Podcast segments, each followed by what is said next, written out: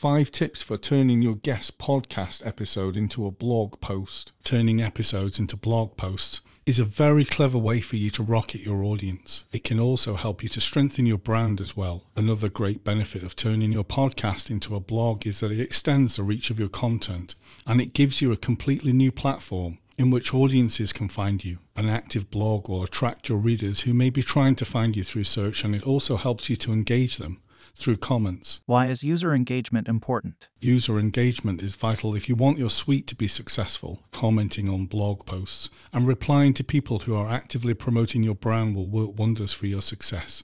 Not to mention that it shows that your site is active and that you have a steady stream of traffic. Do I need to create quality posts? Yes, creating high quality posts is incredibly important if you want your site to be successful. The content that is on your site should add value to the reader and it shouldn't be there just to promote your podcast. A blog should be able to stand on its own, irrespective of the podcast episode. Can I repurpose my podcasts into blog posts? Absolutely. It's very easy for you to repurpose your podcasts into podcasts. If you want to make sure that you do this well, then you need to follow the same theme of your post. If you don't, then you may find that you end up losing user interest as well as their general engagement. How do you turn your podcast into a blog? If you want to turn your podcast into a blog, then you'll find that this is very easy to do. Take a look below to find out more. 1.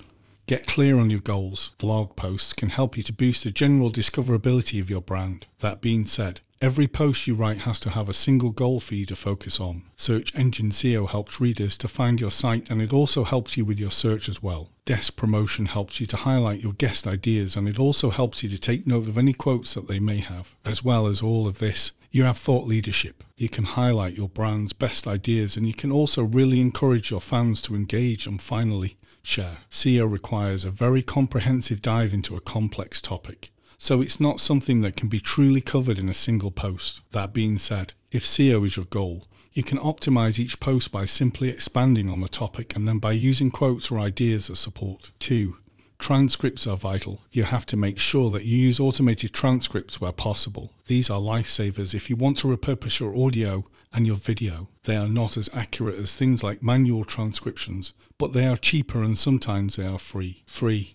Don't overwhelm people. Podcast interviews could easily include a ton of information. Sometimes you may find that you have far too much for a simple blog post. This is especially the case if you publish interviews unedited. They will most likely include tangents that would make any written content feel incohesive. A blog post isn't a transcript and it's not for show notes either.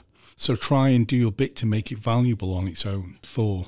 Don't go overboard with quotes. Your writing should feel like you are having a conversation with your readers. Speakers are often way less concise and clear when compared to the written word. So direct quotes are not always the best course of action when you are searching for some good quotes. You need to watch out for any speaking habits that can include relaying the train of thought as a direct quote. Desks often use scenario based examples to make a point. So do not be afraid to try and paraphrase it so that you can get a result that suits the narrative. The speaker may also interrupt their conversation by coming up with an idea of their own. Listen out for this if you can. 5.